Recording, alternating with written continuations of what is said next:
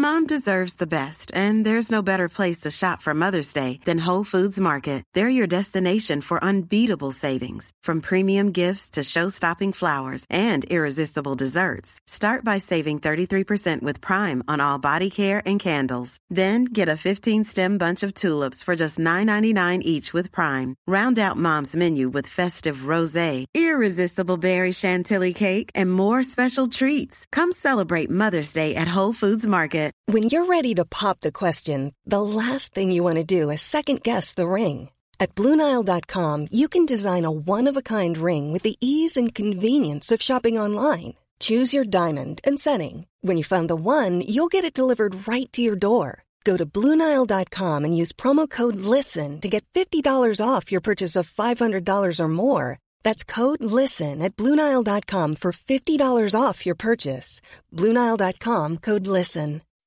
When you make decisions for your company, you look for the no brainers. If you have a lot of mailing to do, stamps.com is the ultimate no brainer. Use the stamps.com mobile app to mail everything you need to keep your business running with up to 89% off USPS and UPS. Make the same no brainer decision as over 1 million other businesses with stamps.com. Use code PROGRAM for a special offer. That's stamps.com code PROGRAM.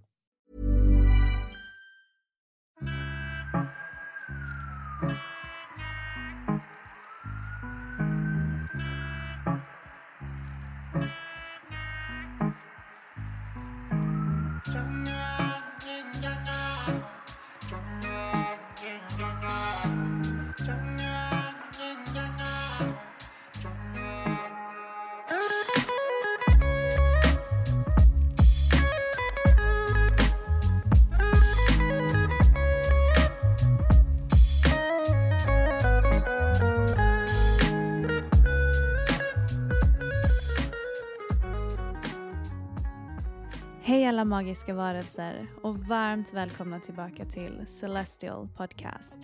Jag hoppas att ni alla mår superbra.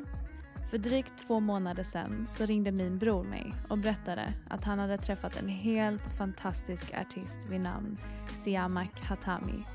Och han berättade att Siamaks musik är ett resultat av hans spirituella resa. Och när jag gick in och lyssnade så fastnade jag direkt. Det ni hör just nu är hans debutsingel Jungle. Han är en producent och artist och går under artistnamnet Hatami. Med Sias musik så svävar vi bort in i en inre värld där vi inte bara möter hans själ men även hans persiska rötter samt en psykedelisk rock med afro och hiphop-influenser. Ja, ni hör ju hur bra det här är. I dagens avsnitt så får vi ta del av Sias resa där hans spiritualitet kom till att uttrycka sig i musik.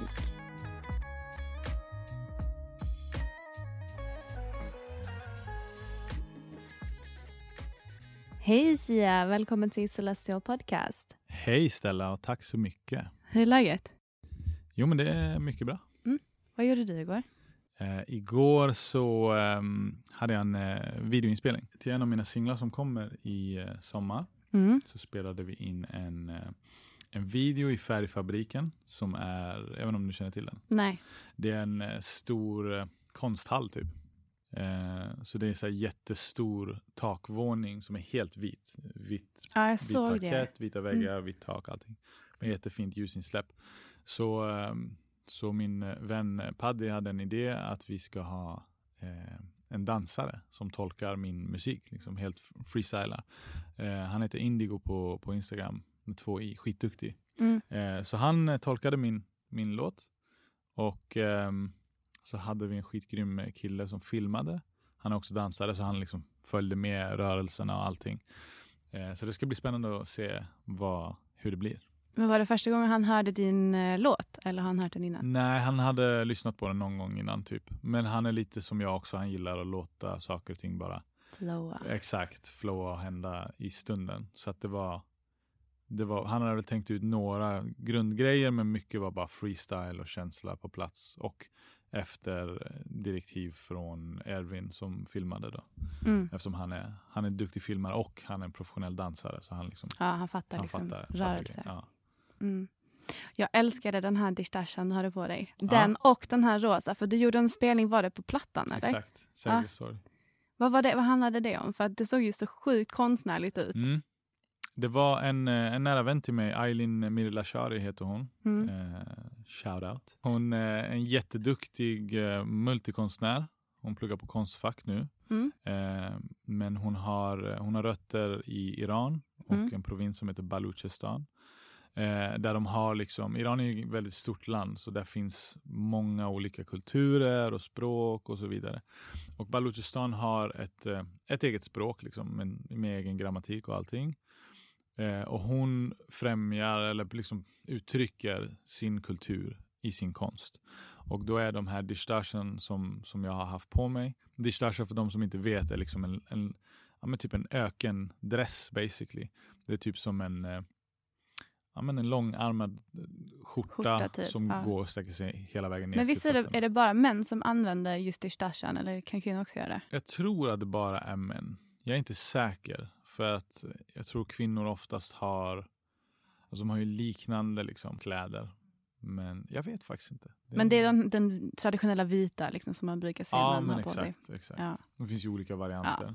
Ja. Eh, och det roliga är att eh, hennes tolkning är lite, man kallar det för magisk realism. Så det, det är förankrat i verkligheten, det vill säga att Dishtashan kommer från någonstans och det, tillhör en kultur. Men hennes tolkning är magin liksom i det hela. Mm. Och då är den väldigt ja, men psykedelisk. Det är batikmönster i olika färger. Um, och det, det som är kul är att min musik är också en tolkning av min kultur och där jag kommer ifrån, det jag växte upp med rent musikaliskt men också alltså kulturellt, färger och mattor och mat och allt, allt det där. Eh, men också ett, i ett psykedeliskt uttryck. Så det är liksom det klassiska persiska möter en västerländsk psykedelisk tolkning. typ. Eh, så där är vi väldigt synkade och det är helt o... Alltså vi har inte planerat det utan det har bara blivit så. Mm. Eh, så det är hon som har gjort dem. Så jag kan tänka mig att det blir ett helt fantastiskt möte mellan din, din, ditt konstnärliga uttryck och hennes. Mm, verkligen. All right, så ni kom överens om att ni skulle köra den här, det här giget tillsammans helt enkelt? Eh, det, var, det var så här, hon, eh, det finns en organisation som heter Mischiefs, eh, som säkert många känner till. Det är liksom en, en kvinnofrämjande organ, konstorganisation, eller vad man ska säga. De, de håller konstutställningar och liknande och, och sådana event.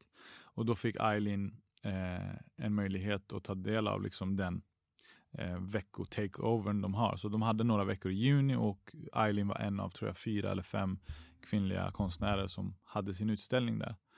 Um, så det var, och då frågade hon mig, så här, skulle du vilja vara med och spela? Eh, och självklart så är jag ja. För att jag älskar hennes konst och det bara, det bara passar. Ja. Alltså, det matchar liksom det jag gör. Mm. Ja, det såg helt fantastiskt ut i alla mm. fall. Men jag såg att du, du, tog med dig lite den stilen in till den här videon du gjorde igår också. Mm. Eller hur? Mm. Det gjorde jag. Och det var liksom, vi har pratat lite om att eh, Eileen kommer agera ja, men lite scenograf eh, för, för mig och mina gigs i sommar. Eh, där vi kommer jobba med lite olika, olika saker, visuella liksom, grejer på scen. Eh, där de här kläderna nu kommer bli en del av det. För att eh, jag har letat efter någonting eh, att ha på scen som är liksom annorlunda än vanliga kläder för att jag tycker att ja, men det är coolare liksom. Mm. än att ha en t-shirt och shorts. Ja men det är typ. som scenkläder ju. Alltså, Exakt, det blir, det blir scenkläder. Ja. För då går man, jag, jag, går också in i en roll Exakt. när jag väl är på scen. Exakt. Och då, då passar det ganska bra. Så vi, det, det temat kommer fortsätta. Jag lite så här uh, personalized Sia Hatami uh, dish dashas till det där. De, uh, jag kommer använda de som finns, de befintliga. Uh, och det är då den här rosa som jag hade på Sergels torg och en blå, turkosblå ah, typ, som jag har på den här videon. What a vibe mm, alltså. Mm. Okej, okay, men berätta då, alltså, hur, hur började allt det här för dig? Alltså, jag, jag sa ju här, det här till dig innan vi satte igång och spelade in, att jag, jag kan typ ingenting att säga förutom det jag sett på hans Instagram. och för er som inte vet, jag, ehm, jag har en bror som heter Felix och han um, pluggar med Sias kompis. Mm. Och uh, när han var här uppe och körde en um, en inspelning av ett projekt de ska starta igång i eh, några stycken från hans klass. Och han ringer mig när jag är i Spanien och berättar då att han har träffat en helt fantastisk musiker. Och min bror, för er som inte känner honom, om jag säger att han är den mest stenbockigaste stenbocken så tror jag att många kommer förstå vad jag menar, ni som är inne i astrologi. Men han väljer sina ord väldigt väl och alltså, han är inte generös med komplimanger så att säga. Så att om han säger någonting då ska man verkligen ta åt sig det. Och jag vet att han brukar inte rava om folk i onödan. Det tar mycket att imponera på honom. Men han ringer mig i alla fall och säger att han har träffat en helt fantastisk musiker här uppe och säger bara du måste träffa honom, du måste ha med honom i podden.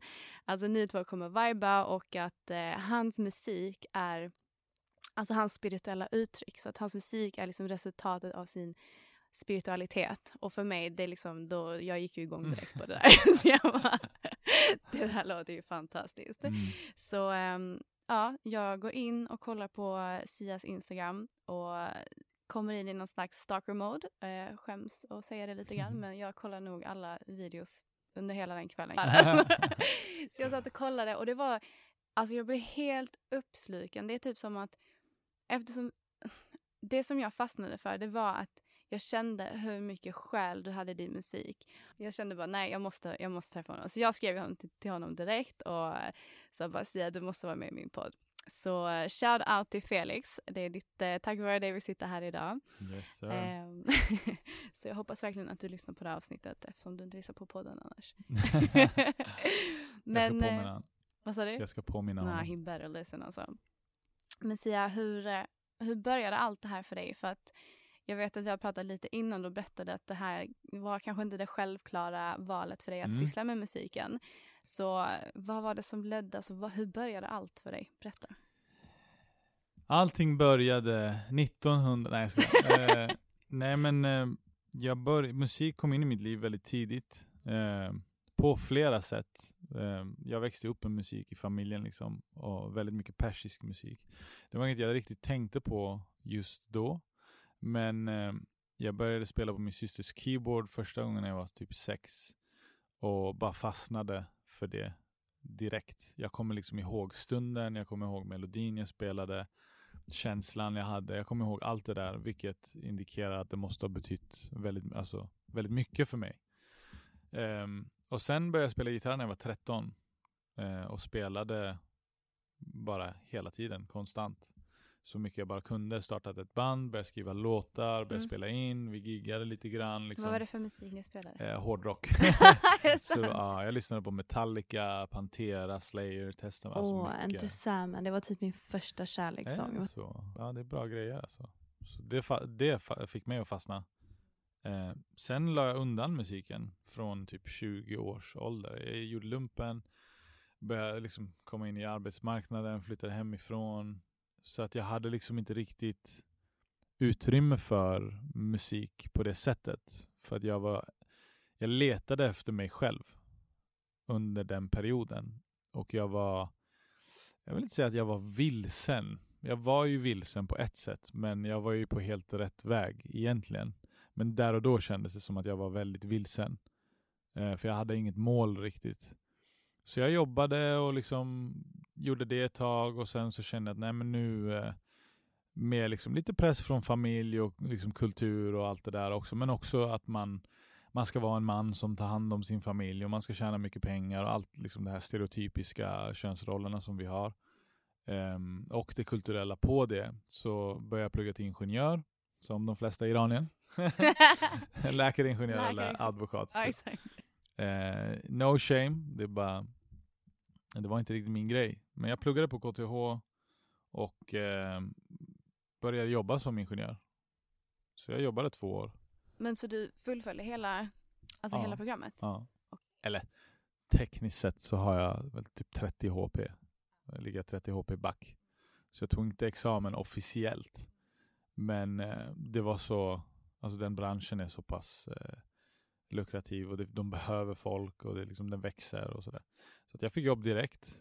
Eh, jag är en bra säljare också, så det gick, ganska smidigt.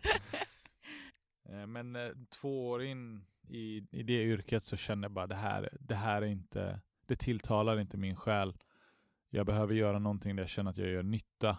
Och eh, inte för att säga att sådana jobb inte är nödvändiga, vilket de självklart är. Men det gäller ju att hitta vad som passar en själv. Och det var väl det jag började lyssna in mer på. Liksom, vem är jag? Vad vill jag göra? Vad är mitt uttryck? Så det var det som kickade igång, liksom en nödvändighet. Typ att jag måste hitta någonting.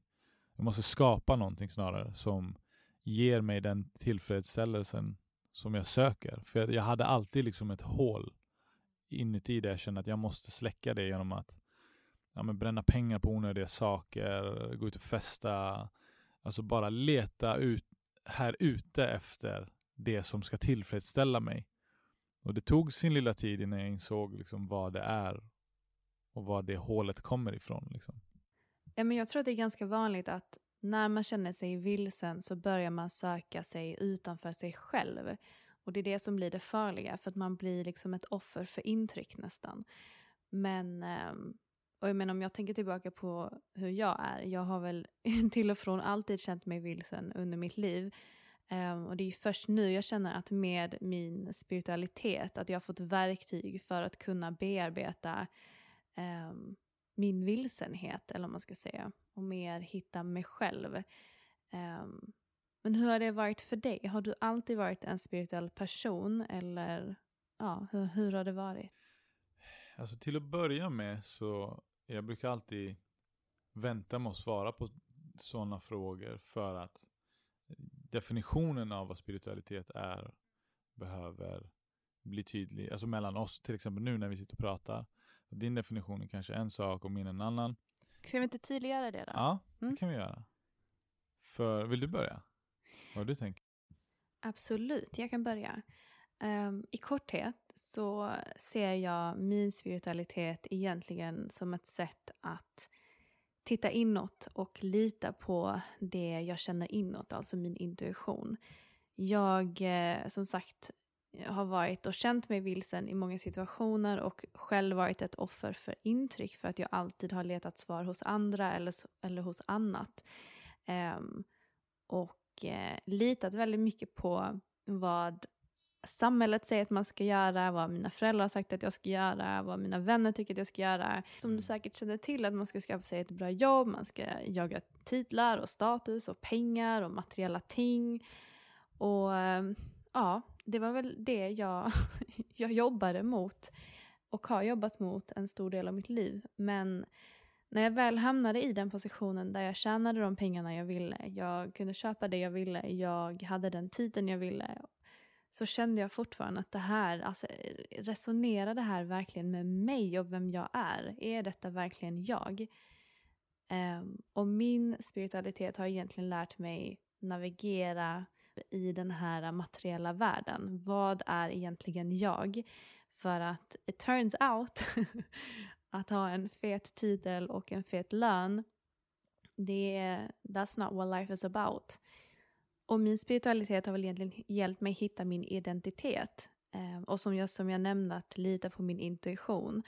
Och eh, ge mig ett självförtroende i besluten jag tar. När jag tar dem, även fast de är avvikande mot vad kanske andra tycker att jag ska göra eller rådgiver mig till att göra. Och jag vet att alla jag har frågat rådgiver mig utifrån vad de tycker är bäst. Men vad någon tycker är bäst kanske inte är bäst för mig utan att jag egentligen har vetat om det så har jag vantrivts i, den här, eh, i det här samhället där vi ska tänka så litet. Där vi ska nöja oss med saker. För att för mig inom den spirituella communityt, där finns det oändligt med möjligheter om vad du kan skapa i ditt liv. Du kan i princip skapa vilket liv du vill, bara du sätter rätt intentioner och gör det utifrån kärlek. Um, och jag vill komma ifrån det här att alltid leva i rädsla eller utifrån rädsla och leva mer utifrån kärlek. Och det tycker jag att min spiritualitet lär mig. Um, yes. Så jag lär mig verkligen expansion. Jag lär mig att tänka utanför ramarna. Jag lär mig att tänka för mig själv. Och jag lär mig att inte nöja mig. Väldigt långt svar. men... men mycket bra svar. Jag förstår ju hur du tänker. Alltså det är väl, eh, jag är helt, jag är med dig på det. För mig spiritualitet är att vara kopplad till det vi faktiskt är Exakt. redan. Ja. Um, och liksom det kan ibland liksom för vissa, uh, kanske inte så många av dina lyssnare, men, men för vissa ute i, i världen så blir det lätt liksom lite flummigt och det blir så men vad är det? Det blir inte konkret typ. Men för mig är det extremt konkret för att jag är en väldigt praktisk människa. Jag behöver liksom se resultat eh, inte se resultat direkt på det sättet, men jag, jag, jag vill ha feedback på det jag gör eh, och liksom se att amen, det, det finns någonting praktiskt i det här. Och att söka sig till spiritualitet är väldigt praktiskt för att du, du känner, det är som att vi är en fysisk kropp och så är vi en själ. Och själen är liksom den som kanske drömmer, själen är den som kommer ihåg saker som kanske inte har hänt, själen är den som känner en koppling till naturen och inte kanske förstår alltid varför. Det är det som är själen, den är som du är inne på, den är väldigt expansiv, den är väldigt stor och den är väldigt kopplad till naturen och möten och kärleksfulla möten. Det är därför vi alltid känner oss så upprymda och liksom efter en härlig fest eller när vi har träffat massa härliga människor. Det är för att våra själar möts på ett plan där vi inte längre är distraherade av vad som händer runt omkring. Eh, och inte för att säga att vi ska stänga ute verkligheten. Och det är där den fysiska aspekten kommer in, där vi behöver förankra oss också i den fysiska verkligheten. Så för mig är spiritualitet att synka min själ, det esoteriska och det kanske eh, som inte är så, apps eh, så, inte är så kon, eh, konkret alltid, med det fysiska som är väldigt konkret. Om jag inte äter så blir jag hungrig. Om jag inte sover så blir jag trött. Det är väldigt liksom, praktiska konsekvenser av den fysiska aspekten. Men det själsliga har, skulle jag påstå, ännu mer eh, just för att den är, den går inte att ta på. Du kan inte ta på kärlek. Du kan bara känna kärleken och expandera den via olika verktyg. Så eh, ja, det var också ett kanske lång, långt svar. Nej, men jag tycker det, och, och det är viktigt det du säger att det är många som ser på den här liksom världen som superflummig, mm. superdiffus. Det är precis Absolut. som du säger att man får inte heller liksom glömma bort att vi är människor. För jag kan tycka att det blir lite för mycket åt det hållet också. Att mm. I'm an alien, I'm a witch, I'm a whatever. Men mm. alltså vi är ju, we're living a human experience. Och yes. det får vi inte glömma. Så um, jag tycker det var så jättebra det du sa, att det liksom verkligen är att förankra båda delarna, båda världarna, båda delarna av oss själva med varandra. Uh, för det ena utesluter inte det andra. Nej, um, absolut inte. Men hur, hur har det liksom hjälpt dig i ditt liv? Ja, alltså för mig har det varit, jag, jag har alltid varit väldigt, väldigt känslig för intryck. Jag tar in väldigt mycket, jag är väldigt observant. Och det har varit en, en stor eh, fördel och styrka för mig. Just för att eh, ja, men jag har kunnat använda det jag har observerat för att kanske lära känna andra bättre, mig själv bättre, komma in i situationer bättre och liksom sådär. Men baksidan av det har, har också varit att jag har inte haft verktyg för att kunna sålla all den här information som jag tar in. För att som du var inne på, det är väldigt mycket rädsla i världen och det är väldigt mycket oro och stress och sådär. Det har, har, alltid varit och det är en del av oss människor. Mm. Men vi behöver också verktyg för att hantera det, vilket man sällan har när man är väldigt ung och förvirrad. Liksom. Så att för mig har det varit väldigt viktigt att utveckla verktyg för att kunna hantera mig själv. Och det är där min spiritualitet har kommit, min spirituella, min spirituella resa har kommit in i bilden. Att hitta praktiska verktyg för att kunna hantera det livet som min själ lever, mm. basically. Alltså hur den tar in och eh, hur den också projicerar eh, tankar, rädslor, oro, kärlek, vad det nu kan vara. Liksom. Och synka de två. Så det har varit en väldigt praktisk resa för mig där jag har liksom ändrat min kost, jag har ändrat hur jag sitter, hur jag andas, hur jag promenerar, hur jag tittar. Alltså, all, för mig är det, jag är ju ingenjör och jag tänker väldigt ingenjörsmässigt har jag, har jag upptäckt när det kommer till spiritualitet och liksom livet generellt. Vad um, menar du med det, bara för att typ tydliggöra lite? Eh, det jag menar för oss som inte är ingenjörer. Alltså typ en ingenjör, det en, det en ingenjör gör är ju att bryta ner saker i sin minsta beståndsdel och hitta ett sätt att kommunicera det praktiskt för att kunna lösa ett problem. Det kan vara att bygga en bro, det kan vara att uh, bygga en mick eller vad som helst liksom, som är tekniskt. Liksom. Um, och jag har försökt att hitta som sagt praktiska verktyg. Eh, jag har brutit ner mig själv till den minsta beståndsdelen i olika aspekter, som till exempel mina tankar, eh, mina känslor, min, min hållning, min andning. Alltså alla de här sakerna är ju liksom det vi består av, det som gör oss till det vi är. Eh, så jag har brutit ner det och försökt känna igen mönster. Eh, och det här liksom, många kanske undrar, men hur kommer man dit eller hur vet man ens? Och liksom sådär. Och det enkla svaret för min, för min resa har varit att göra mig av med så mycket input som möjligt. Och det jag skulle komma till var att för mig är input är lika med output. Och input kan vara, alltså om du sätter in någonting i en maskin så kommer den göra om den saken till en produkt. Så lägger du in, nu äter inte jag kött, men kött i en korvmaskin så blir det korv. Eh, och på samma sätt, eh, skitflummig analogi, men eh, I, I understand. de som gillar korv, så, nej men, eh, så där har jag verkligen försökt se att okej, okay, det jag tar in, det blir vad jag, vad jag sänder ut också. Eh, för att jag börjar bli väldigt ja, men väldigt nervös i sammanhang och liksom jag börjar prata väldigt mycket och liksom säga saker som jag kanske egentligen inte vill säga. Men varför sa jag det där? Varför, varför projicerar jag den tanken liksom, eller den känslan? Eh, och bara bli medveten om den aspekten av att okej, okay, det är det jag tar in, det är det jag tittar på, det är det jag lyssnar på, det är människor jag är omkring.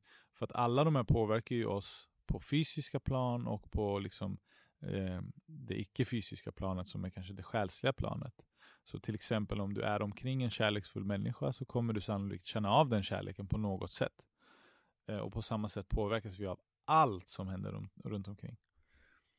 Så det, input är lika med output. Det har varit liksom min resultatet av. Men har du märkt att, att till exempel ehm, du har inte fått göra dig av men slutat umgås med en viss typ av människor eller slutat mm. upp med olika beteenden. Mm. Alltså att man egentligen så handlar det om att bli mer medveten egentligen. Absolut. Om vem man omringar sig med, precis som du säger. För att jag, jag kan bara tänka tillbaka på min, nu de senaste åren. Alltså jag umgås ju nästan inte med någon som jag gjorde för tre år sedan. För att vi matchar inte längre på en energinivå. Ehm, och jag har blivit så medveten och vaksam om vem jag lägger min energi på eller vem jag tillåter ta min energi. För det är ett utbyte hela tiden. Ehm, och jag känner typ när det blir för mycket på det ena hållet, att jag bara känner mig dränerad av någon eller dränerad av någonting, då måste jag liksom förflytta det, ta bort det från mitt liv. Alltså hur har det varit för dig? Det har varit samma. Eh, just, just det här med insikten om att okej, okay, det är det jag tar in som blir resultatet eh, av vad som kommer ut också. Eh, och då, då har jag även insett det när det kommer till människor och då bara att uppmärksamma hur känner jag när jag är med den här personen? Vem, vilken person blir jag? För att det är alltid olika dynamiker i olika grupper och för att vi är väldigt komplexa. Vi har en väldigt komplex hjärna som påverkas av allt som händer runt omkring. Så där att uppmärksamma mig på det har lett till att jag har eh, just för att syftet, mitt syfte har varit att må bra hur mår jag bra? Hur, hur har jag mindre ångest? Hur, hur slutar jag vara deppig och liksom tycka att livet är jobbigt? Och som att jag bär på en stor sten typ. Eh, så då har det blivit att jag har kuttat ut folk ur mitt liv. Eh, ofta har det skett väldigt naturligt och organiskt, att man har bara växt ifrån varandra. Men ibland har jag också fått lära mig att säga ifrån, vilket också var eh, väldigt svårt för mig tidigare. Men exakt, att sätta boundaries. Nu är det mycket så mm. svengelska, men det är så jag tänker. Men alltså, vad, vad heter det? Ja. Eh, gräns, sätta gränser. gränser exakt. Mm. Definitivt. Det är väldigt viktigt. För att återigen, alltså, ingen, ingen kommer, det låter kanske lite ja, men negativt eller något, men ingen, ingen kommer ta hand om dig. Exakt. Alltså för alltid. Vi har föräldrar förhoppningsvis, om de, vi, vi, ja, vi, oss som har haft turen att ha föräldrar närvarande. Eh, de tar hand, om, tar hand om oss en viss tid. Men sen så kommer de försvinna också och de kommer inte ha energin eller orken heller att ta hand om. Så att det är upp till oss att ta hand om oss själva. Eh, och jag, tycker det, jag tror det är viktigt att ha en ganska, ja men en väldigt, um, alltså det är lite svartvitt när det kommer till sådana saker. Att du måste sätta dina gränser, annars så kommer folk trampa på dem. Ja. Eh, vare sig det är medvetet eller omedvetet så kommer det ske för att allt är ett utbyte som du var inne på och det är en dynamik som är i ständig rörelse baserat Precis. på vad Ja. vi sänder ut och vad vi väljer att ta in. Exakt. Så där måste vi vara lite gränsvakter för oss själva och bestämma, okej det här ska jag inte projicera ut. Mm. Det här tillhör mig. Min svartsjuka tillhör mig. Det är inte min flickväns fel att jag är svartsjuk. Då ska jag hantera det. Jag kan kommunicera det och prata om det, men jag ska inte lägga eller projicera det på henne. Eh, och på samma sätt det som kommer in. Vill jag att det här ska bli en del av mig? Vill jag att den här tanken som du har och den, de här orden som du säger ska bli en del av mig? Så där tror jag det är väldigt viktigt att vara ganska hård. Att för mig har det blivit till och med att om jag är i ett umgänge och känner att en i umgänget pratar på ett visst sätt som jag inte riktigt vibar med, då går jag därifrån. Mm. Jag kanske inte ber personen att vara tyst för att det är, det är kanske lite väl, liksom, han eller hon har rätten att uttrycka sig precis som jag har. Men jag kan välja att gå därifrån. Ja, det är bara att förflytta sig ur situationen. Exakt. Ja. Sen om han eller hon blir ledsen, det är inte mitt ansvar. Ehm, Det, det kan låta väldigt hårt, liksom. jag, jag har fått höra att jag har kanske ett hårt tankesätt när det kommer till det. Men eh, det har lett till att jag mår väldigt bra och, och i, i, liksom, kan sen också ge mer till min Mm. omgivning. Så att det är kanske till en början en självisk tanke, en egoistisk tanke, men ego betyder ju bara att du ska veta dina gränser. Var går gränsen för min kropp? Det är ego. Ja. Vem är jag? Det är ego. Så när ordet ego fått en väldigt negativ bemärkelse också. Ja. För att man liksom väljer att projicera det på andra. Men du är egoistisk när du säger så. Ja. Eh, Det har väl också en Men extrem... egot är också väldigt kopplat till rädsla och de här mer negativa beteendena. Ja, baskänslorna liksom. Och de är Mm. Också, alltså jag jag skulle nog påstå att ingen känsla är negativ. För att känslor är som en alarmklocka som finns där för att liksom, hallå, nu händer någonting. Nu behöver du agera, nu behöver du vara rädd. För att om du inte är rädd så kommer du hoppa ner från det här stupet och dö. Och då försvinner du. Och vår, vi har ju en väldigt stark självbevarelsedrift. Ja, men det är för överlevnadsinstinkten. Ja, Exakt. exakt. Men det kan ju också gå över gränsen. Till exempel Mm. de som lider av ångest eller rädsla för allting. Alltså jag själv Ja. har ju ångest. Alltså för mig så är det ju sjukt destruktivt. Där är det ju verkligen utmanande för mig att, ehm, att försöka tänka att det här, det här kommer att gå över. Det är bara en känsla. Men i stunden så känns det som att du håller på att dö. Så ehm, det har liksom, där har liksom min det här med just medita- meditation, det har varit extremt viktigt för mig för att kunna ta mig ur de här situationerna och bli mer medveten och mindful om det här är verkligen bara en känsla, det kommer gå över. Men alltså vilka verktyg har du, vad, vad, vad känner du du får mest nytta av? Liksom? Jag har mediterat väldigt mycket. Eh, just för att jag har också, jag är en väldigt ångestfylld person. Jag får väldigt lätt ångest. Ehm, jag har varit i väldigt, väldigt mörka platser i mitt liv. Liksom, under en väldigt lång, lång period, många, många år. Ehm, så meditation var ett av verktygen som jag började med. Um, ändra min kosthållning. Jag blev vegan och var det i typ 4-5 år. Eh, jag är inte vegan längre. Men, eh, men det var också ett verktyg liksom, för att rena min kropp. Och, men också egentligen mycket att bli medveten om vad är det jag äter. För mig var det mycket, mycket det snarare än att rädda djuren. Sen var djuren också en del av det såklart. Eh, men det är också en del i att bli medveten. Eh, men sen efter ett tag så, så kände jag bara att men jag mediterar varje dag, två gånger om dagen. Eh, jag, jag, jag är antingen eller. Liksom. När jag väl gör något så går jag in för det.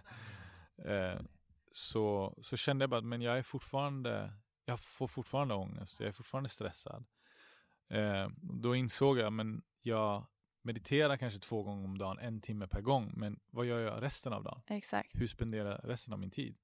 Så, så det jag har börjat göra sedan några år tillbaka är att leva mer meditativt. Det vill säga, eh, okej för att vara lite konkret då. En grej som förändrade saker och ting för mig väldigt mycket var att jag var på Öland Roots, träffade en, eh, ja, men en, en snubbe som höll på med andning och, och eh, ja, men andning, väldigt mycket andning. Så jag gick på hans workshop. Alltså typ breathwork. Breathwork, Ja. exakt. Eh, olika typer av breathwork. Så jag gick på hans workshop på den här festivalen och eh, han pratade om hållning och andning och hur han inte tränar speciellt mycket utan hans träning består av att tänka på sin hållning och sin andning varenda minut av hans dag. Det, för jag, var, jag, var, jag är en väldigt praktiskt lagd människa som sagt och jag behöver konkreta verktyg för att kunna. Och det är därför att kanske meditation ibland kan vara svårt för vissa för att man ska bara sitta och så vidare. Kanske inte passar alla. Men för mig var det andningen. Att jag började tänka på, okej, okay, hur går jag med mina fötter? Hur är min bål aktiverad när jag går? Är min, har jag utrymme för min diafragma? Vad är min diafragma ens? Eh, och liksom hur ska jag gå för att andas? Och så börjar jag göra det och, och har gjort det några år nu till den nivån där jag, det har blivit en del av min kropp nu. Så det sitter i min kropp. Så det är många som reagerar på att jag, när jag sitter och pratar, att jag kanske tar ett väldigt djupt andetag. Eh, mina vänner är vana nu, så de gör det också. men, så det, det har varit ett, andning har varit ett väldigt starkt verktyg för mig. För att ni, ni som lyssnar, om, om det är någon som har väldigt mycket ångest eh, och behöver ett praktiskt sätt, så att göra andning, jag kan bara snabbt konkret tipsa om Wim Hof. Eh, som har ett väldigt lätt och liksom, eh, tillgängligt sätt för oss i väst att liksom börja med andning. Ett bra sätt att komma in i det. Eh, så gjorde jag väldigt mycket Wim Hof andning. Och det är i princip att du andas in eh, djupt och släpper ut kanske 70 procent och så gör du det 30-40 gånger. Och så håller du andan emellan. För mig var det ett verktyg för att komma bort från ångesten eh, snabbt. För att kunna sen liksom bygga vidare på det. Liksom. Exakt, exakt. Ja, för det är exakt det som händer när jag, jag får ångest. Ibland kan jag känna att jag glömmer andas typ. Mm. Ehm, och, det, och sen så hamnar jag i det här hyperventilativa tillståndet och man andas liksom här uppe i bröstet istället för med hela mm. magen. Och jag hörde en gång, jag kommer inte ihåg vem det var, men hon sa Alltså när det kommer till andningen, det är så viktigt, det är så vital för vårt välmående och för att syresätta alla alltså vitala organ och hela mm. kroppen. Och, yes. och hon sa det att titta liksom på hur barn står. Mm. De står med deras mage liksom mm. uthängande och de andas med hela magen. Mm. Och, och det är också så sjukt att vi har blivit så, särskilt tjejer skulle jag nog säga, att vi har fått alltså till oss sen vi var små, vi måste hålla in magen, vi måste mm. se smal ut, vi måste se ut på ett yeah. visst sätt. Vilket har liksom nästan blivit ett skadebeteende för vi glömmer hur vi ska andas då. För att jag kan inte andas när jag håller in magen mm. ordentligt. Så att, och det är mm. hemskt och vi måste lära oss andas. Jag tycker det är så viktigt och precis det du säger att istället för att sitta en, två timmar, det behöver man ju inte ens göra. Det, är liksom, det räcker fem minuter, kanske när du har tid mm. bara. Och bara stanna upp och andas och bli medveten om, checka in lite med dig själv bara. Exakt. Så um, jag tycker det var jättebra tips. Men hur kom musiken in i det här då? Mm, musiken kom i slutet av mina KTH-studier. Ja. Så uh, upptäckte jag, eller jag började liksom tänka på musik igen. Och blev så men just det, jag kanske ska börja göra musik. jag, liksom hör, jag hörde väldigt mycket musik och jag kände väldigt mycket musik. Um, så att jag, började, jag bara bestämde mig för att men jag ska börja producera. Mm. Det var uh, ingenting som hände i livet som gjorde att du började mer uppmärksamma det? Eller var det bara att det dök upp? Alltså det var väl en kombination av saker. Liksom jag var, hade varit i en lång relation, uh. det hade tagit slut, jag liksom hade tagit mig igenom flera år på KTH väldigt hårda studier och liksom test, som hade testat mitt psyke väldigt, väldigt mycket. Jag jobbade också då um, och sådär. Så det var mycket som hände under den perioden. Jag höll liksom på att bli vuxen och liksom börja ta mer ansvar. Eh, så det var väl lite det kanske, att jag kom till en punkt att okej, okay, nu är jag snart klar med plugget. Eh, vad vill jag göra med mitt liv? Typ, vill jag jobba på ett kontor eller vill jag göra något annat? Det här var inget, inte så konkreta tankar jag hade då, men det var den, där jag var i mitt liv, där det var dags att ta massor med beslut. Typ. Um, och då kommer det ju alltid en liten röst, men du kanske ska göra musik igen, typ. Så jag började ta upp det, började bara bestämma. Jag hade aldrig producerat i mitt liv, jag hade bara spelat musik. Så jag började ladda ner ett musikprogram och började lära mig produktion från scratch via Youtube. Typ. Bara rent intresse. Som sagt, jag är väldigt nördig av mig. Så när jag går in i någonting ja. så går jag verkligen in i det. Eh, så det var där det började typ. Jag hade ingen tanke på att det skulle vara en spirituell resa eller att det skulle vara det eller det. Utan det var bara, fan jag vill göra musik eh, och lära mig att producera. Men jag, jag var fortfarande, jag jobbade som ingenjör då. Eh, jag var i en relation då som liksom var väldigt, ja men seriös låter tråkigt men Jag tror ni fattar. Det, Ja. var, det var ändå, okej vi, ska, vi ska ta det här vidare och vi ska gifta oss och skaffa barn och köpa ett hus och allt det där. Ehm, men sen så kände jag hur jag mådde bättre och bättre av eh, vad gällde min ångest och, och liksom allt det där under tiden som jag gjorde musiken. Och jag kände att jag började sakta få ut mina, alla mina tankar och observationer som jag har på saker och ting som händer runt om i livet. Jag liksom kunde kondensera ner det till en fast form som då var en låt till exempel. Och det var väldigt tillfredsställande för mig för att jag har alltid haft svårt att kommunicera. Jag har alltid, jag är, jag är en, skulle jag säga, en god kommunikatör idag. Eh, men vad gäller, alltså som alla vet, det är en sak att kommunicera i ord eller poesi och så vidare. Men det är en annan sak att uttrycka känslor till någon, speciellt i en situation där du kanske är under känslomässig press. Du kanske är stressad på grund av jobbet, ekonomi, relationen kanske inte går som det ska och så vidare. Så där har det alltid varit svårt för mig att uttrycka och då kände jag via musiken så får jag ut det jag in, annars inte kan sätta ord på. Eh, så det var början av min spirituella resa vad gäller musiken. Och också eh, liksom, avslutningsvis så kände jag att jag ville göra, skapa mer plats och utrymme för musiken. Medan den, den relationen jag var i då, hon såg inte att det hade en plats i hennes liv. Så då började det bli lite, skapas lite friktion mellan oss på grund av det. Och då fick jag ta ställning. Men vad, vad vill jag göra? Och länge så kompromissade jag såklart för att jag var osäker på vad jag ville och jag visste inte om det var rätt. Jag kanske Ska jag verkligen offra min, hela min utbildning för att satsa på en flummig karriär inom musik och konst när jag inte ens vet om jag kommer lyckas eller liksom inom citationstecken lyckas. För vad innebär det ens? Liksom? Men så, så det var, så för varje steg jag tog längre i, i den resan så kom livet med nya utmaningar och sa Sia, nu måste du ta ett nytt beslut. Vill du vara i det här livet? Vill du leva det här livet? Vill du vara med den här tjejen? Vill du göra det här på det här sättet? Så det var en ja, väldigt spännande spännande tid. jag kan tänka mig det. Men hur, alltså när du tog det här beslutet då, för att jag är ju liksom i det, det limboläget, det har varit ganska länge. Som sagt, jag jobbar inom IT, men jag känner att jag måste jobba med någonting kreativt och därför ska jag ju börja då plugga till filmproducent för att det passar mig mycket bättre. Men det tog mig så lång tid innan jag faktiskt tog det beslutet. Mm. Vad var det? För jag kan tänka mig det är många som är i det vägskälet. Ska jag satsa på någonting som förväntas av mig eller ska jag satsa på det jag faktiskt är passionerad över? Mm. Alltså vad hjälpte dig i det beslutsfattandet? Jag skulle nog säga min ångest. Faktiskt. För att, Ja. för det var verkligen en nödvändighet för mig att, att göra musik. Ehm, för jag kände att det är det enda som hjälper mig att hantera min ångest på riktigt. Ehm, det kanske inte är ett, liksom, ett, bra svar som täcker alla, allas fråga. Men jag skulle säga, alltså om, om, om jag bara berättar av resultatet kanske, Ja. så, så tror jag det kickar igång lite idéer.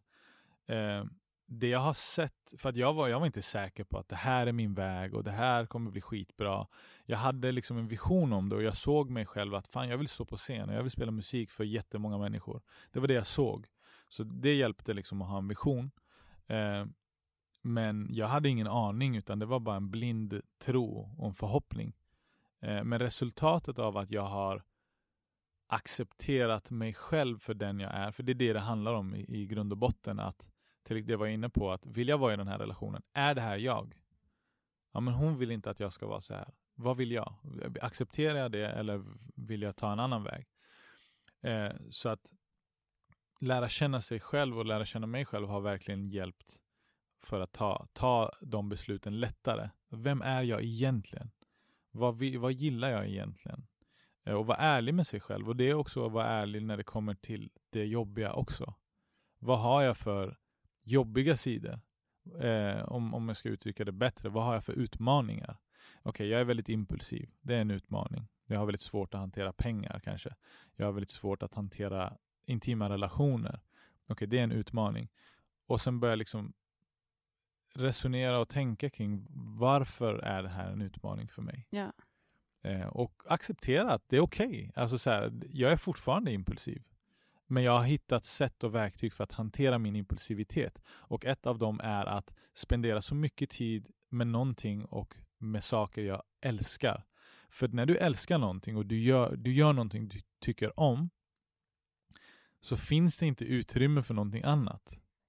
Så att det är en väldigt liksom, en ganska enkel ekvation. Gör, hitta något du tycker är jävligt roligt. Och tänk inte på, kommer det här kunna försörja mig? Kommer det här ge mig pengar? Kommer det, tänk inte en sekund på det. För det där kommer, det kommer lösa sig. För om du har en strävan efter att du ska kunna leva ett gott liv så innefattar det att du ska ha en ekonomisk trygghet också. Ja. Och liksom saker och ting kommer, för att gå lite till resultatet, för att inte sväva iväg för mycket, så nu några år in i min resa, två år sedan, så började jag konkretisera min musik. Okej, okay, vad är det jag ska släppa? Hur ska det låta? Vad är, vad är liksom tänket och allt det där? Och då utvecklade jag det här artistnamnet Hatami, som eh, där låtarna är instrumentala och det är väldigt berättande melodier, det är väldigt orientaliskt och väldigt mycket fokus på musiken och rytmerna. Liksom. Så då började jag konkretisera det. Eh, och sen så, jag hade fortfarande, jag hade ingen idé, kommer folk vilja lyssna på instrumental musik? Alltså, alla vill ju lyssna på rap eller sång eller liksom något. Så jag hade ingen aning då heller, men jag kände att men jag gillar den här musiken. Den tilltalar mig väldigt, väldigt mycket. Och jag känner att jag, ut, jag kan uttrycka mig själv. Mm. Det skulle jag också säga är ett nyckelord. Ja. Vad är ditt uttryck? Hur ser det ut? Hur låter det? Eh, så jag kände att det, det är synkat med vem jag är. Så jag körde på det liksom. Släppte min EP som fick jättebra respons från alla, alla olika håll. Liksom. Och det sjuka är att för varje respons och reaktion jag fick så bekräftade det mina tankar jag själv har haft. Alla osäkerheter jag har haft kring, kommer folk vilja lyssna på instrumentalt? Och då har jag fått respons som att, ja men jag hör din själ genom din gitarr.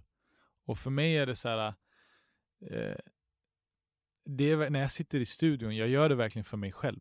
Jag gör det för att jag får utlopp för min ilska, min frustration, min glädje, allt det där som jag kanske inte alltid vågar visa mina vänner eller min familj får jag utlopp för där.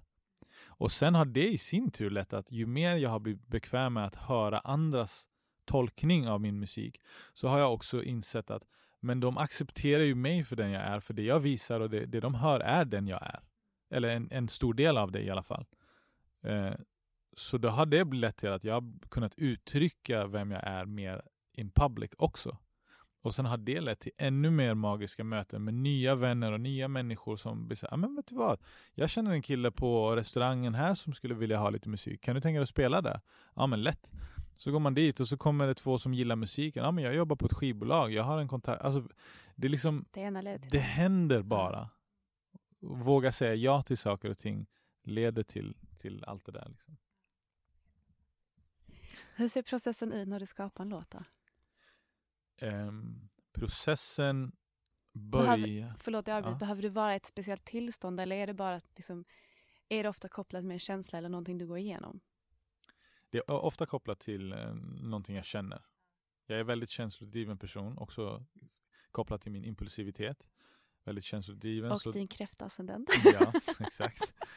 Så det hjälper att eh, att kunna uttrycka det. Liksom musiken hjälper mig att uttrycka det. Så att känslan oftast ligger till grund. Det kan oftast jobbiga känslor, eh, frustrerande saker som händer eller har hänt eller tankar jag haft kring någonting. Eh, kan också vara glädje. Men känslan är absolut katalysatorn. Men ett steg innan det är egentligen det är på det omedvetna, undermedvetna planet. Och det är där jag, det var, jag var inne lite på, input blir output att jag under ganska många år nu varit väldigt fokuserad på vad tar jag in. Så processen börjar redan där. Jag, tar in, jag går ut i naturen så mycket jag bara kan. Eh, människor jag spenderar tid med inspirerar mig väldigt mycket och ger mig de känslorna som jag sen får utlopp för i studion. Det kan också vara frustrerande saker, alltså som sagt. Möten med människor och i livet är aldrig liksom bara smooth sailing, även om det kanske ser ut så. Det är alltid fyllt av friktion och friktion betyder att du utvecklas. Exakt. Så där, där börjar ja. processen egentligen. Att jag tar in och sätter mig i situationer som ger mig energi. Jag säger ja till saker utan att, ja, men som den här podcasten, vi pratade, vi har pratat väldigt kort. du frågar, vill du göra det här? Felix frågade mig när vi, när vi träffades första gången. Skulle du tänka dig eh, vara med i den här podcasten? Det är typ det här och det här. Jag var ja. För jag bara visste att jag har redan gjort arbetet för att komma till en plats där jag spenderar min tid med, alltså jag har kvalitetstid med dem jag är kring. Och jag visste att Felix är en bra grabb. Det är liksom, jag har träffat honom via en väldigt nära vän till mig på House of Creative i Solna som liksom är fyllt av underbara människor och kreativa själar. Så jag visste att jag är på en plats som jag ska vara på och jag visste att genom att säga ja så kommer det leda till ytterligare ett fint möte. Så ja, jag vet inte vad frågan var. Nej, men hur, processen, eh, hur processen ser ut när du skapar en låt. Alltså. Men Mm. jag tyckte du svarade jättefint på den frågan. Så you got to the point. Ja, men det är liksom utan att gå in på allt det tekniska, för det Ex- ja, tekniska nej, är bara det- färdigheter. Ja, det är inte så intressant. Nej, det tycker inte jag heller. Vem inspireras du av? Alltså, om du hade fått välja liksom en artist eller göra en collab med någon, vem, vem Mm. inspireras du av?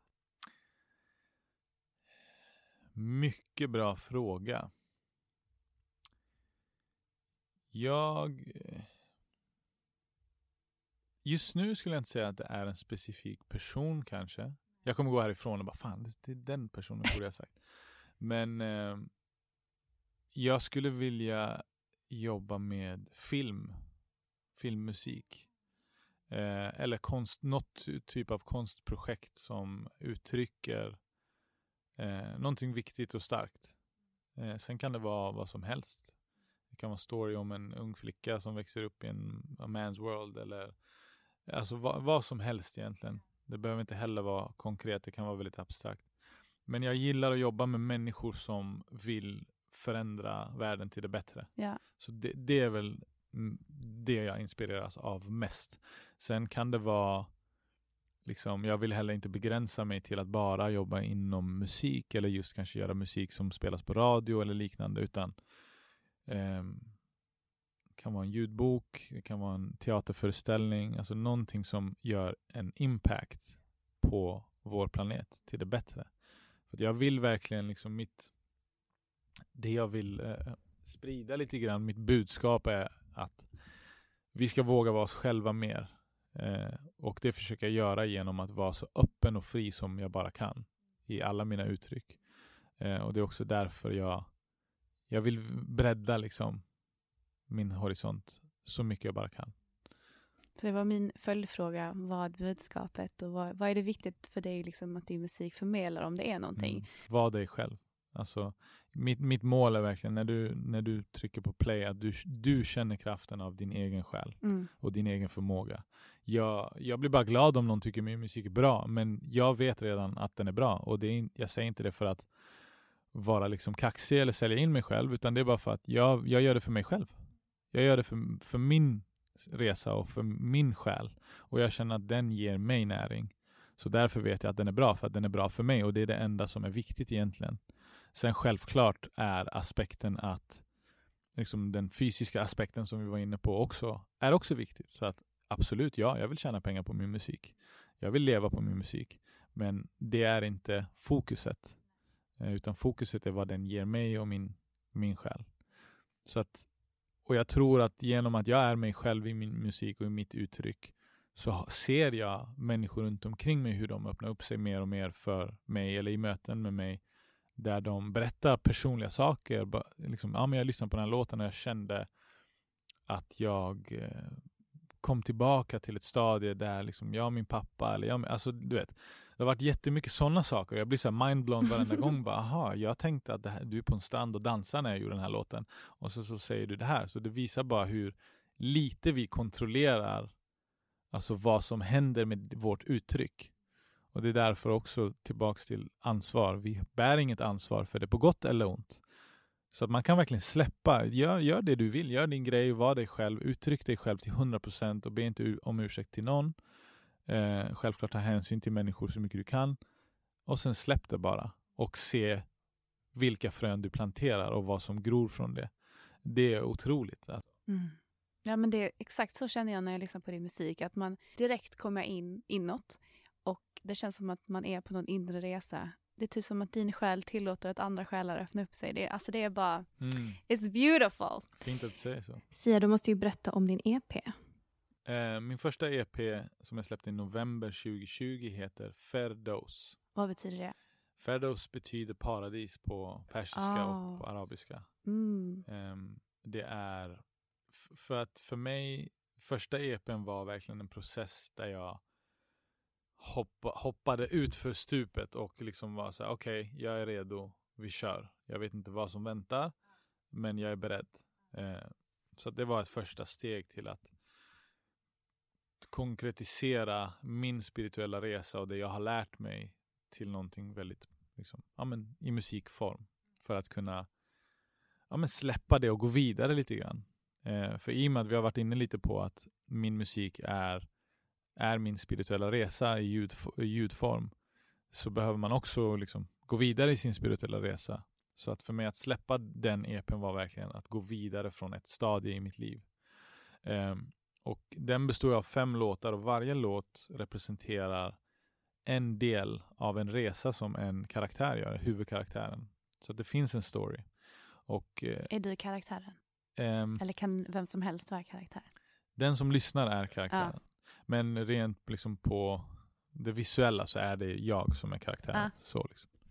Eh, men den karaktären vaknar upp i en djungel i första låten som heter Jungle som betyder djungel. Så han vaknar upp, han vet inte vart han är. Han är vilsen, han är rädd, han är orolig eh, och han känner sig iakttagen och han känner bara att jag måste ta mig härifrån. Mm. Eh, ja, men till exempel, man är i en grupp människor. Jag känner inte att jag bör vara här. Jag tillhör kanske inte här. Jag behöver ta mig härifrån. Steg ett. Ta det därifrån. så det är lite, lite det Ah, liksom okej, det symboliserar. Ja. Att, att ta mitt första steg ut ur djungeln som är våra normer och det kulturella arvet som ibland kanske inte alltid är så nice och som man vill axla. Det kan vara liksom om du kommer från en eh, som jag, en persisk kultur eller liksom den svenska kulturen, en västerländsk kultur, kultur inom den idrotten du håller på med, vad det nu kan vara. Det är, allting kultur som präglar hur vi ser på saker och ting och hur vi tar in saker och ting. Eh, så det, så det är det. Och sen resten av de resterande låtarna är liksom fortsättningen på den resan. vad det här, spännande. där han upptäcker, aha, men det här finns ju också. Men vad är det här? Och vad är det här? Och i slutet av den EPn, den sista låten, så har han liksom gått igenom en ganska lång och, och jobbig resa.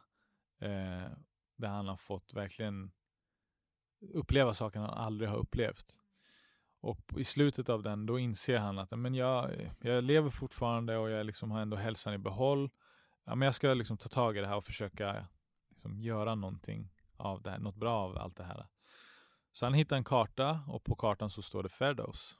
Han vet inte vad det är, men det, det, som, det som är målat på kartan är liksom ja, men all världens rikedom. Ja. Guld, ett slott, ja, you name it. Det- är öppet för tolkning. Liksom. Men eh, ett, något slags paradis. Så han blir väldigt nyfiken och bestämmer sig för att åka på den här resan för att ta sig till det här stället som han inte vet någonting om. Eh, och då kommer vi in på nästa album som kommer ut i höst. Som är en fortsättning på den storyn. Allt det här kommer bli en animerad film så Är det småningom. sant? Ja. Åh, vad coolt. Eh, säg inte till någon. Nej. Your secret stay with Spoiler me. alert. eh, så albumet nu då, då har han tagit sig från den här sista platsen han var på, som var en ö, till, in till öknen. Eh, för att fortsätta sin resa och för att komma till det här paradiset så behöver han resa igenom en väldigt lång och stor öken. Eh, och vi alla vet att öken är väldigt varmt och väldigt kallt på, på natten. Det är en tuff miljö, finns inte så mycket mat, inte så mycket vatten. Så det symboliserar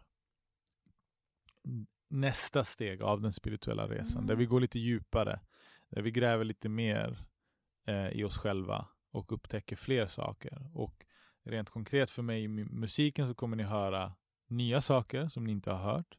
Ni kommer också höra saker som ni känner igen från tidigare. Men här testar jag mina gränser lite och liksom öppnar upp mig lite mer och berättar min historia mer. Ehm, så att eh, det är det den handlar om. Och han, eh, vi får se om han kommer fram till det här paradiset. är det slutdestinationen då? Eh, det, det kan man kan man tro. Man vet aldrig. Vi får se vad som händer. Han, eh, ja, liksom storyn är inte klar än. Nej. Så, att, eh, så vi får se. Alltså jag älskar det. Jag älskar det, det du sa. Alltså att du bygger upp det på det sättet. För mig, alltså jag älskar ju visuella bilder Mm. och att det blir, att det finns en röd tråd och man kan bygga på och utforska det på olika sätt. Och jag älskar att du kopplar samman det med dig själv och din inre resa. Alltså det alltså nu när du berättar om det, man fattar ju att det är liksom djup, deep shit, alltså när man lyssnar på din musik. Men nu när du verkligen konkretiserar det på det sättet så är, alltså jag älskar det ännu mer. Nu kom- För nu när jag går och lyssnar så kan jag verkligen nästan följa med dig Mm. lite grann på din resa känns det som. Och få verkligen ta del av, av dig på ett djupare sätt. Om man kan säga. Ja, och förhoppningsvis eh, dig själv också. Exakt, exakt. Så eh, Vi går hand i hand. ja, definitivt. Och det är väl någonstans eh, i det jag har insett också. Att, att ta inspiration från andra. Alltså vi alla är ju så lika Mm. på så många plan. Vi är alla unika och har våra egna liksom, kombinationer av saker och ting. Men att det är också nice att öppna upp sig för andra. Och på samma sätt så gör jag det när jag hör någons tolkning på det jag har gjort. Då är jag nyfiken på att veta, men vart är du i din spirituella resa? Vad kan jag lära mig av dig? Som är, det kanske, du kanske har gått igenom exakt samma sak, men du har ett annat sätt att uttrycka det på. Och det kan ge mig ett nytt perspektiv. Eh, så det är väldigt, väldigt intressant. i Hela den här grejen. Så vad får vi höra Nida? Det kommer vara ett album som Ja. kommer ut och jag kommer släppa förmodligen tre singlar innan albumet kommer ut. Spännande. Men innan dess så vet jag att du har lite roliga gigs på gång. Vad, eh, vad händer framåt? Det stämmer. Eh, ja, nästa grej är att eh, jag håller på att släppa en singel snart. Det blir några veckor. Jag återkommer med datum. Eh, jag kommer att spela på en festival som heter Sisterwood till att börja med. Det här är här i Stockholm, i Bro. Um, den 9 till 11 juli. Det är en ganska liten festival, eh, några hundra pers. Så det är lite begränsat med biljetter. Men för den som vill se eh, och höra min musik och kanske träffa mig och snacka lite skit så kommer jag även spela på Trädgården den 15 juli som är en torsdag. kul. Och det är alltså här i Stockholm. Ehm, och då har jag och två av mina nära vänner, varav ena är min manager, den andra är illustratören som har gjort omslagen, Ashton Springer. Eh, och Benjamin Forslund. Vi har ett kollektiv som vi kallar för Making Waves, där vi kommer anordna det här eventet.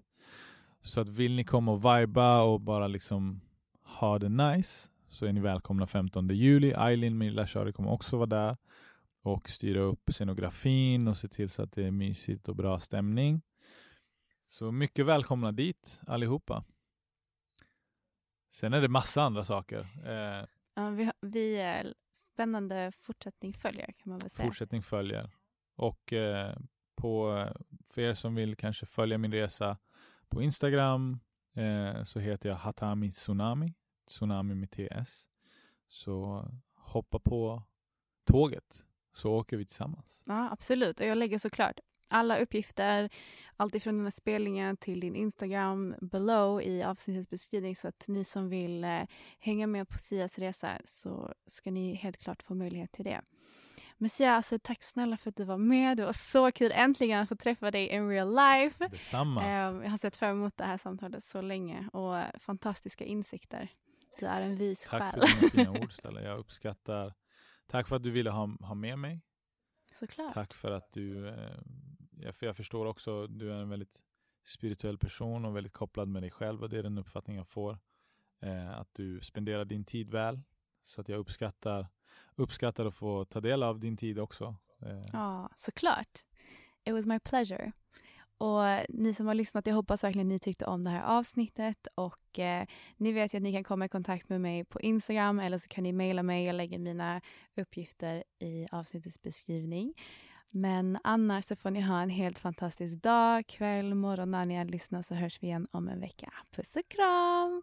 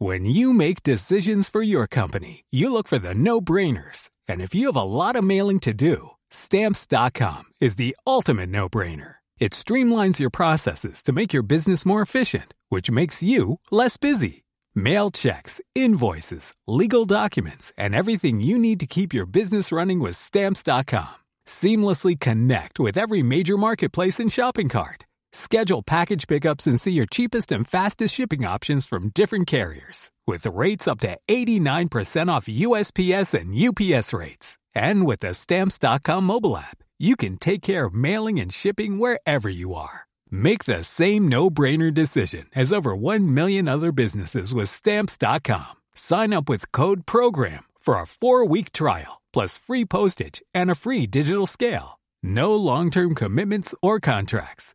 That's Stamps.com. Code PROGRAM.